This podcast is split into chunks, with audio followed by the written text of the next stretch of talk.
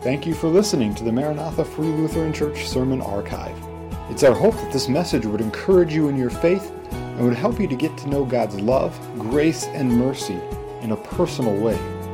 If you have any questions on the sermon or would like to know more about Maranatha, please visit us on the web at maranathafreelutheran.com or call our church office at 218 498 2808.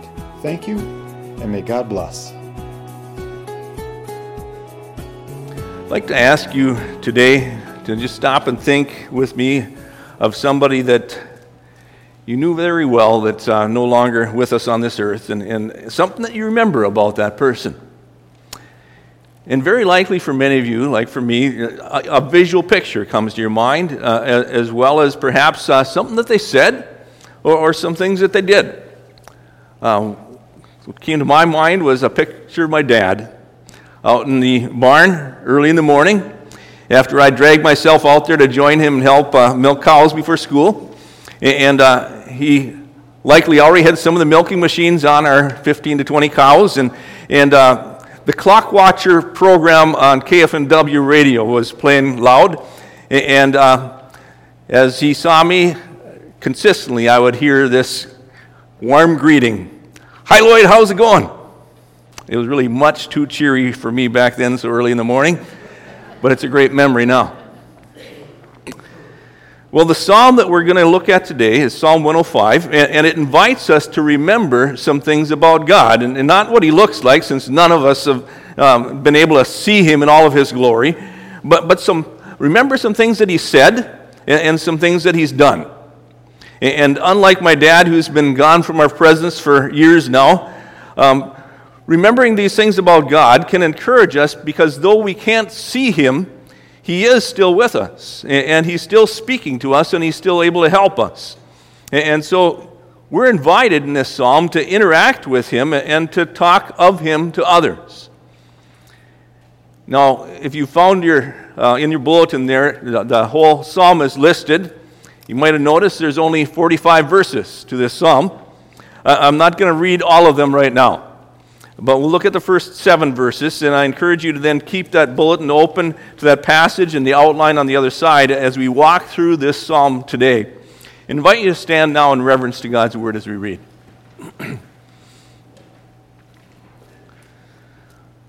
oh, give thanks to the Lord, call upon his name, make known his deeds among the peoples, sing to him, sing praises to him, speak of all of his wonders, glory in his holy name.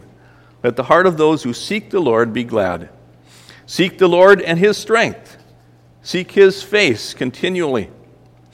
Remember his wonders, which he has done, his marvels and the judgments uttered by his mouth. O seed of Abraham, his servant, O sons of Jacob, his chosen ones. He is the Lord our God. His judgments are in all of the earth. Let us pray. Lord, we thank you for this psalm, and, and uh, we pray that as we meditate on it, as we think back to uh, time in Israel and, and uh, how you uh, provided for your people, Lord, may that be an encouragement to us. May we recognize the truth of your word and the, the um, surety of it. And so, Lord, uh, speak to our hearts and, and apply it to our lives, we pray in Jesus' name. Amen. Please be seated.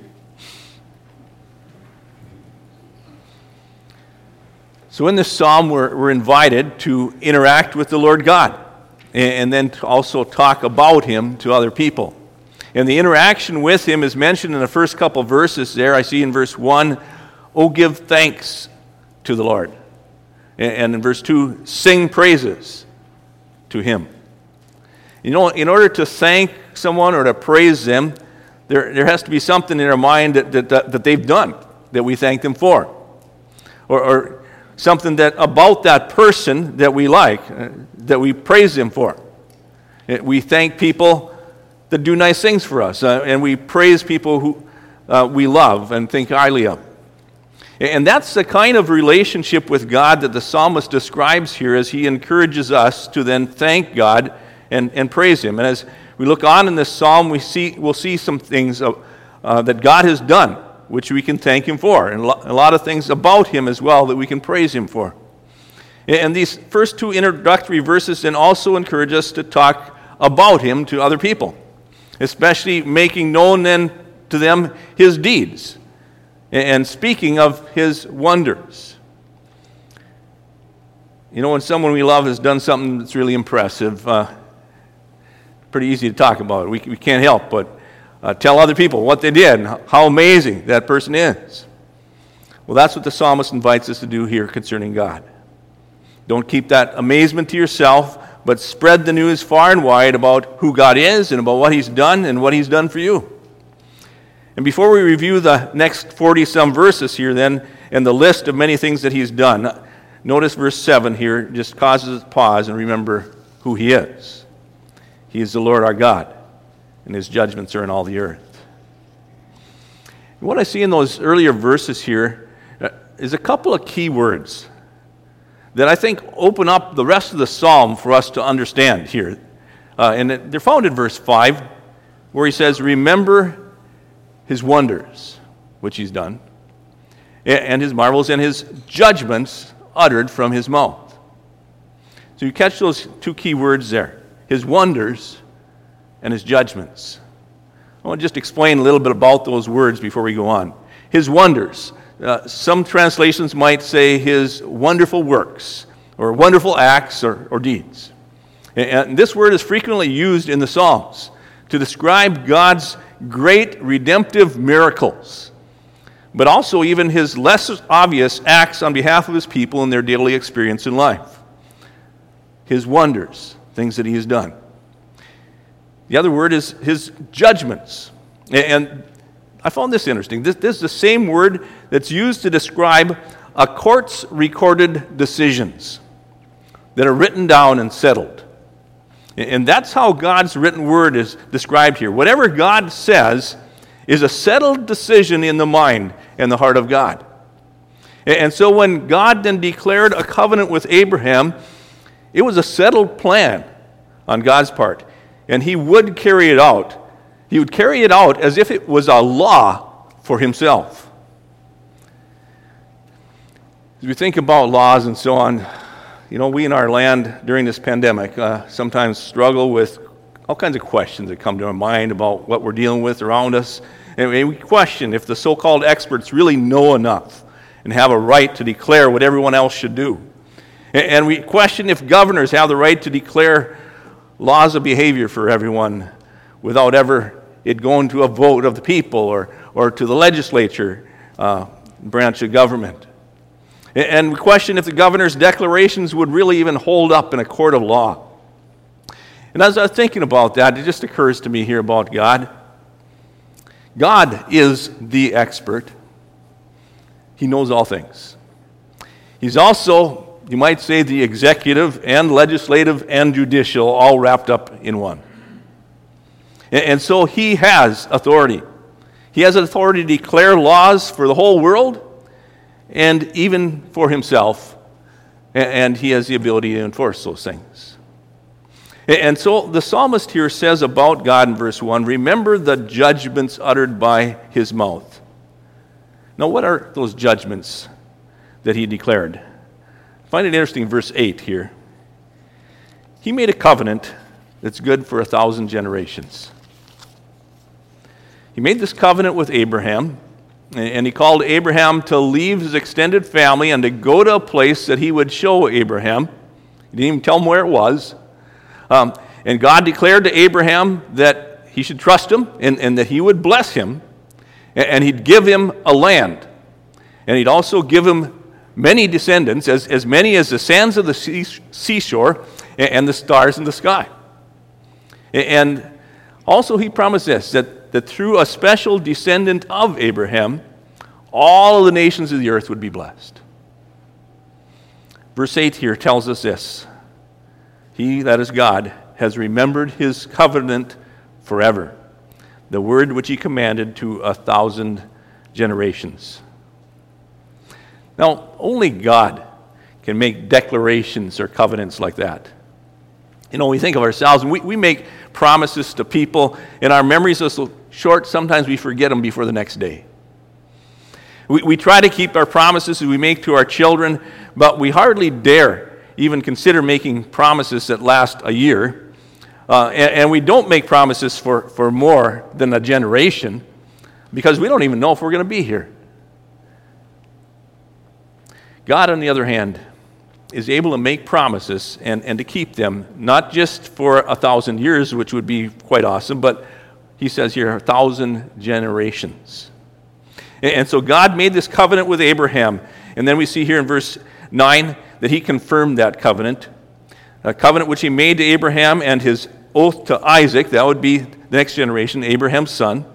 And, and then he confirmed it to Jacob, that would be Abraham's grandson, for a statute to Israel. And, and Israel is another name for Jacob, um, and really then for all of his descendants after that. And he declared this to be an everlasting covenant. Verse 11 To you I will give the land of Canaan as a portion of your inheritance. Verse 12 says, When they were only a few men in number. And, and at that point, you know, there was just Abraham and Isaac and um, immediate family there. Um, Isaac had Esau and Jacob. Jacob had 12 sons and, and some daughters, but it was still a pretty small clan at that point. Well, what did God do for them? Well, just what he had declared that he would do. He saw his promise through for generation after generation after generation. And that brings us to then that other word that we were to remember here back in verse 5. Remember his wonders which he has done. What were they? You have the list there in your outline, in your bulletin, and, and we'll walk through some of those verses together here. One, he, he protected his people. When they were just few in number, Abraham and Isaac and Jacob, his 12 sons, and their families, um, it tells us here in verse 13, they wandered about from nation to nation, from one kingdom to another. Um, he permitted no man to oppress them. He, he reproved kings for their sakes. Do not touch my anointed ones, and do not my prophets do harm. And when you read through Genesis, you know there are these fascinating accounts of God's protection of Abraham as he wandered about and, and his family. You go on to verse 16 here. What else did God do? Well, he called for a famine. And, and so remember back now when, when, when Jacob gave Joseph um, that coat of many colors, and his brothers got so jealous of that, they, they were mad and they, they sold their, their brother Joseph then into slavery in Egypt with some traders that were passing through. But you know, God had a plan in that. And what did he do? You read on here, he sent a man, Joseph. you know, his brothers had meant this for harm for Joseph, but, but God turned it into something that was good. And Joseph went from being a slave that was falsely accused and sent to prison to being called out of prison by the ruler of Egypt when he heard that Joseph could interpret his dreams. You look on in verse 16 here, and it walks through that. It says that he, God called for a famine upon the land. He broke the whole staff of bread. He sent a, a man before them, Joseph, who was sold as a slave. They afflicted his feet with fetters. He himself was laid in irons until the time that his word came to pass. the word of the Lord tested him. The king sent and released him, and the ruler of the people set him free. And he, that is Pharaoh, then, he made him lord of his house, ruler over all of his possessions. And, so here, this famine that God caused elevated Joseph to this leadership role in all of Egypt to, to then store up food for a time of famine. It also then caused Jacob to send his sons down to Egypt because they needed food. and there, while they were there, they encountered Joseph. Now, you might say the vice Pharaoh of Egypt. And Joseph forgave them for selling them into slavery. And, and he invited the whole family to come to Egypt and to wait out the famine. And so they did. As we read on in the psalm here, we're told what God did. Well, he directed and he multiplied and he strengthened Joseph's family there in Egypt. Verse 23 Israel also came into Egypt, and thus Jacob sojourned in the land of Ham, and he caused his people to be very fruitful, and he made them stronger than their adversaries. And so, here, while Joseph's whole family lived in Egypt, they multiplied greatly, and the Egyptians began to be worried that they would become too powerful and take over. And so they enslaved them and they beat them into submission. What did God do? Well, he turned the Egyptians' hearts to hate those Israelites, and then he sent Moses. To rescue his people from slavery in Egypt.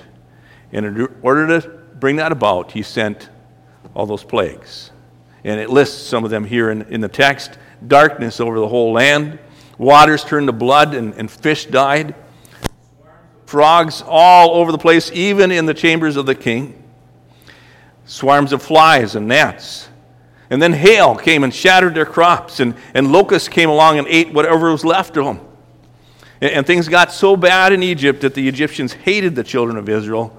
And when the last and the worst plague came, which was the angel of death that struck down the firstborn sons throughout the land, at last then Pharaoh and all of Egypt were just eager to have the Israelites go.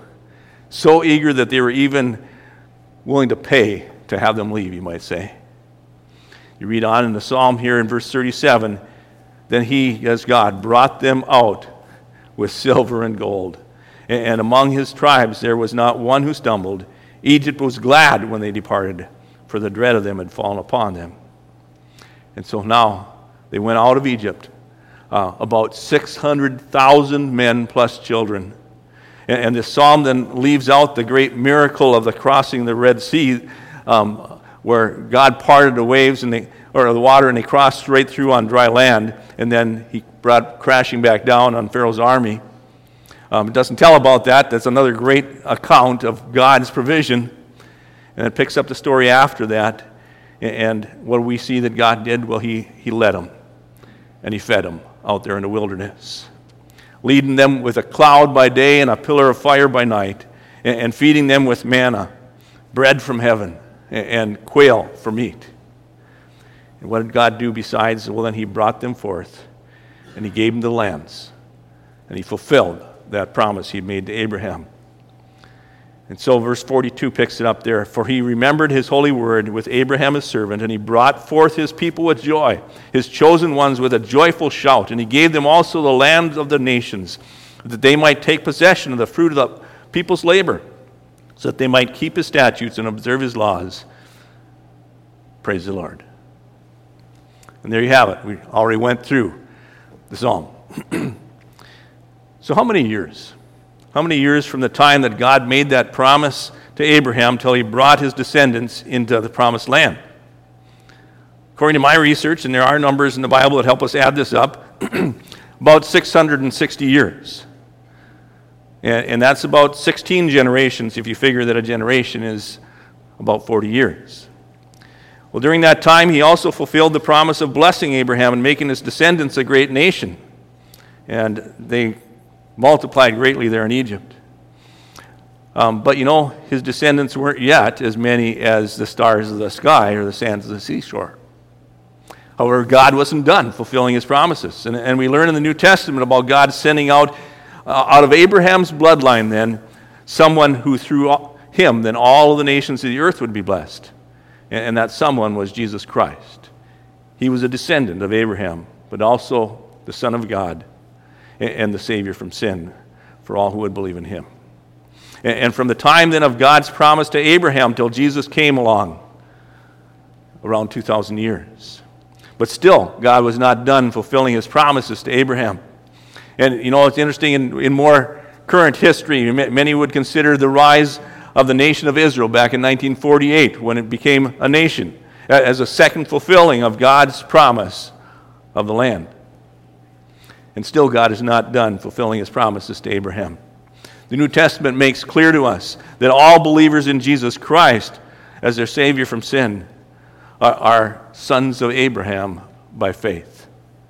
And that makes you and I, then, if we believe in Jesus, as part of God's fulfillment of that promise to Abraham. and you know that song, perhaps, that, that children's song, Father Abraham had many sons. Many sons had Father Abraham. I am one of them, and so are you. So let's just praise the Lord. What are we recognizing there? That we are part of the fulfillment of this promise to Abraham. We're sons of the faith. And so, overall, then, this psalm is encouraging us to, to remember God's word, God's judgments, and, and his wonders, his words and, and his works. And, and uh, we've seen how he remembers his word and how he keeps his word, even to a thousand generations. And we've also seen in this psalm then examples of his wonders, his miracles that he did for the descendants of Abraham, the children of Israel. And so, as you think about those things, how does knowing those things about God, about God's words and his works, how does it encourage you in whatever situation you're dealing with today? You know, as we consider these things and remember that we, we need to remember that this same God is our God. He still keeps His word. And, and so we can rest in the other promises that He's given us in Scripture as well. And, and the miraculous things that He's done in the past, He's still able to do things like that. And, and so we keep praying and we keep hoping in Him no matter how difficult our circumstances that we face in this life. There's one more thing I saw in this psalm, and back in verse 4. I think it's a fitting conclusion, really, as well, where it, it says this Seek the Lord and his strength, seek his face continually. As you think about God and his faithfulness to his promises, and you think about the amazing things he's done, it should encourage us because our God is strong and he does powerful, miraculous deeds. And we are invited to go to that God and to seek his face continually. And that means then coming into his presence in prayer and asking for his help and his strength. When? Use the word continually here. Every day in our lives, continually going to him, seeking his strength and his help. And there's one more thing I should share with you as we prepare our hearts to take communion today. Our eternal God, who's able to map things out on the earth for a thousand generations, saw fit to use what he planned way back there in the Old Testament days in the Exodus account as a glimpse into what he would accomplish later through his son Jesus Christ. And the Passover lamb that was eaten that night when the angel of death passed over the houses in Egypt of all that had the lamb's blood on the doorpost, that was a glimpse of what Jesus would do for us. And the New Testament describes Jesus as the Lamb of God who takes away the sin of the world. Jesus' sacrificial death on the cross and his blood being shed there was the covering over our sin and the way of providing forgiveness of sin and our ticket to freedom from slavery to, to sin and, and our ticket, you might say, into the entrance in the promise of uh, promised land uh, of heaven. Let us pray. Lord God, we thank you for your word today and, and this psalm that just helps us reflect back on what you've done. And we recognize afresh who you are. You are an amazing God that keeps your word, even to thousands of generations. And we see how you have fulfilled that and how really the whole Bible points to that uh, ultimate fulfillment in Jesus Christ, your Son, who came to be our Savior. And Lord, we pray, whatever uh, folks here or folks hearing online are dealing with in their life, Lord, that you would encourage them today. help them remember that they are able to come to you continually in prayer and seek your help. And you are powerful and able to help them.